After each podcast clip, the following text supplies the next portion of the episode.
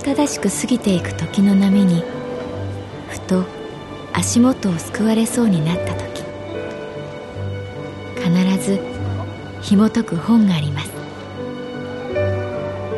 その本にはある女性の人生が描かれています。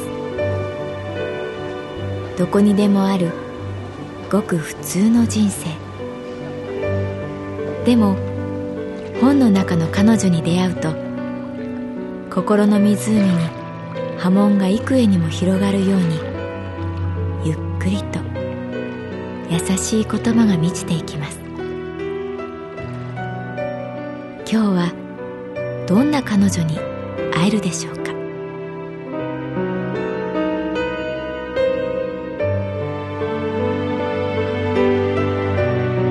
サウンドライブラリー、世界に一つだけの本。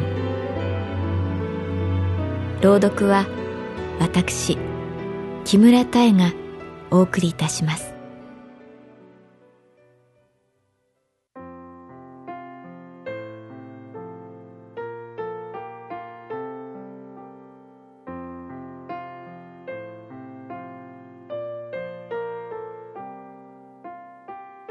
私の名前は月原加奈子、38歳、旅行会社に勤めている。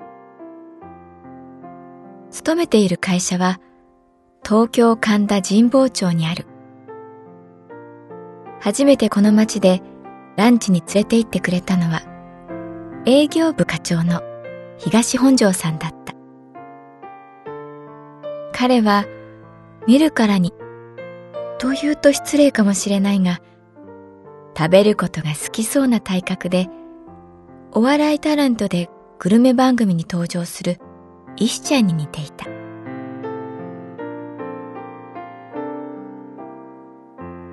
神保町のカレーのルーツとなったのは大正13年にできた共栄堂なんだけど、俺的にはやっぱ中華新世界のカレーだな。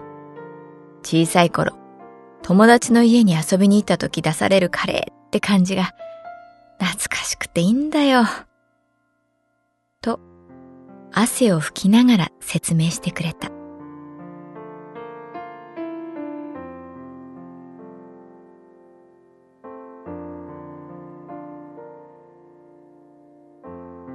東本庄さんの営業としての能力はかなり高いと思う。一度彼の顧客の団体旅行に同行させてもらったことがあるけれど、バスの中で彼は絶妙なトークでみんなを和ませていた。コンビニで売っているおにぎり、そのビニールがうまく剥がせない、ただそれだけのことを細かい描写とジェスチャーで30分笑いを取っていた。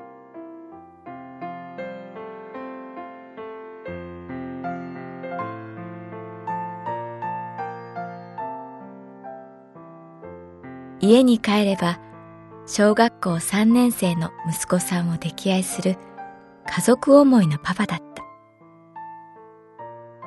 その東本庄さんと仕事帰りに飲むことになった。帰りがけたまたま神保町の交差点で会ったのだ。お疲れ様でしたと私が帰ろうとすると、月原さん、一杯だけ飲んでいかない？と誘われた。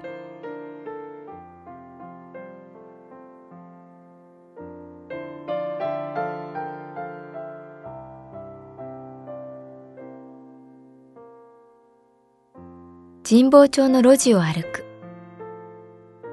何度も角を曲がり、一軒の焼き鳥屋さんにたどり着いた。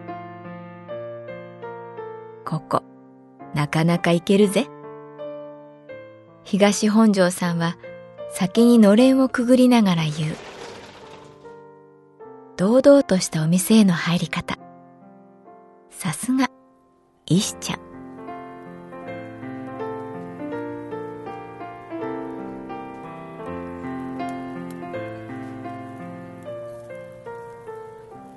キンキンに冷えた生ビールを一口飲むと、彼は口を拭いながら、いやー、参っちゃって。ちょっと話、聞いてもらえる？と、照れくさそうに、おしぼりで顔を拭いた。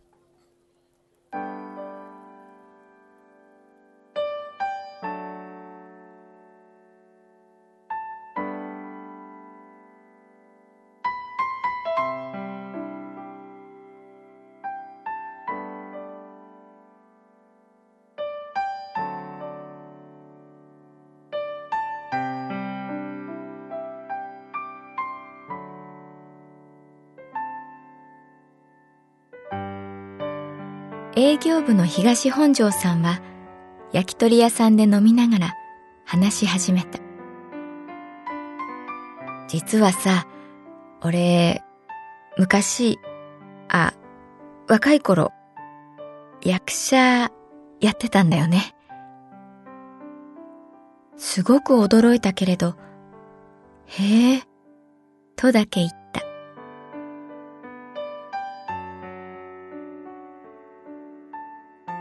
でさ、日曜日の朝やってる戦隊ものってあるじゃん？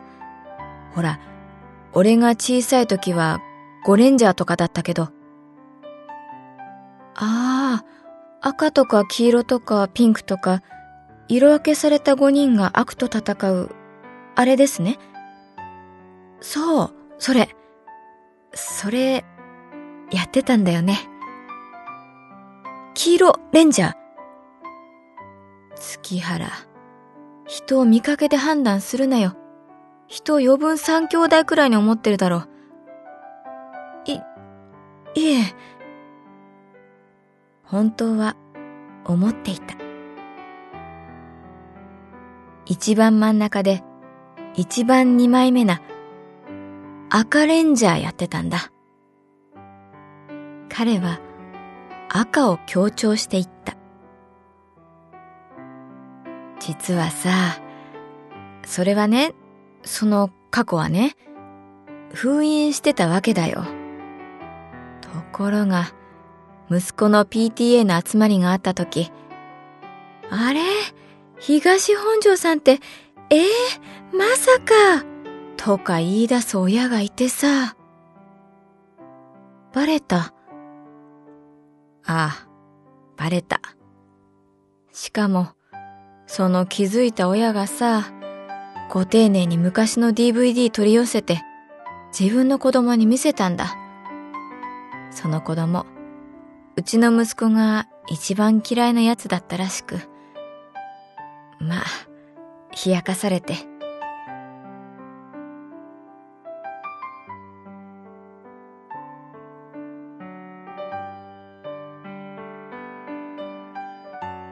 そこで東本庄さんはビールを飲み干して、おかわりと言った。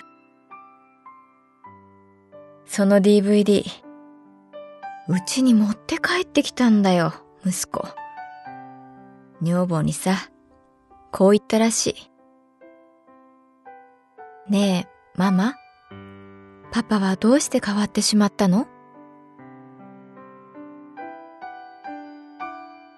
昔、女に振られた時に、あなたはどうして変わってしまったの？とか言われたことはあったけど、まさか、息子に言われるとはな。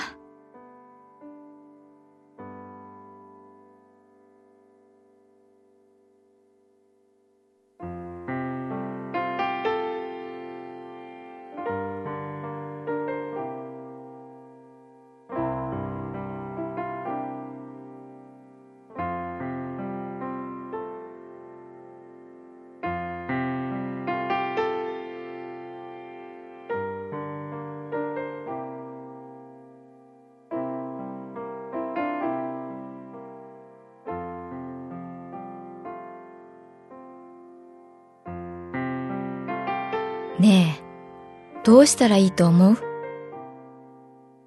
いきなり相談モード。そうですね。私は考える。息子さんとその DVD 一緒に見るべきだと思います。え？私が息子さんなら、一番悲しかったのはお父さんがすっかり太ってしまったこと。あ、すみません。ではなくて、自分が知らない昔のことを先に知られてしまったことじゃないかと。しかも、その知らない過去で冷やかされるなんて、最も理不尽ですよね。確かにな。ああ、いや、深いな。さすがに月原さんは深いよ。別に深いとは思わなかったけれど、調子に乗って私は続けた。当時のこと、いっぱい教えてあげてください。こんな技があったとか、戦隊ものはこんな風に出来上がるとか。律儀な東本庄さんは、コースターの裏にメモを取り始めた。酔うとすぐ忘れるから。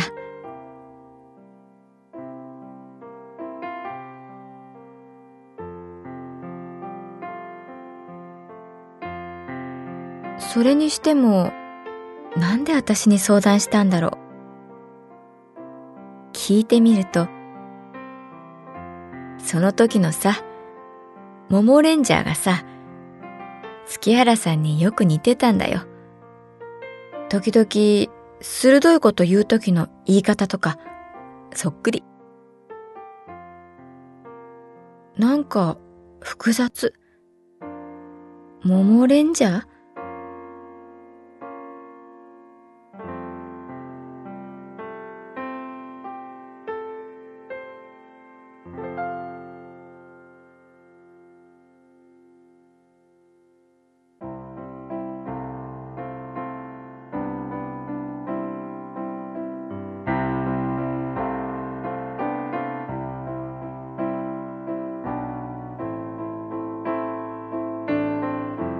数日後、東本庄さんが私のカウンターにやってきた。例のあれさ。ええ、どうでした？隣の美香ちゃんが興味津々で聞き耳を立てているのがわかる。ダメだったよ。途中まで見てたんだよ。一緒に。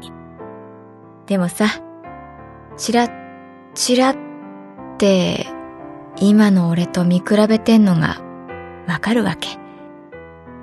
特にこの俺のお腹あたりへの視線が痛かった。途中でもういいってさ、もう見たくないって。東本庄さんは寂しそうに目を伏せた。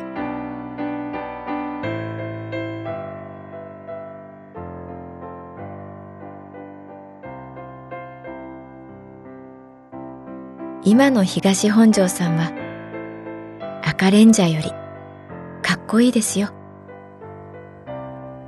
たくさんの人を和ませて、会社に貢献して、家族を守る。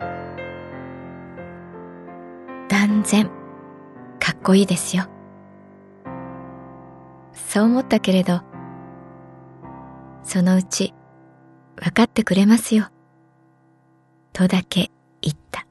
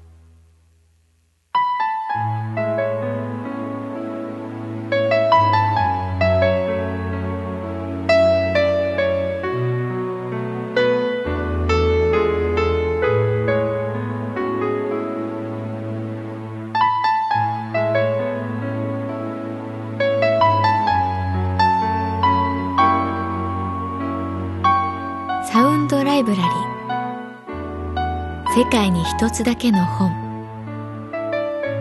作・構成、北坂雅人。朗読は私木村多江でお送りいたしました。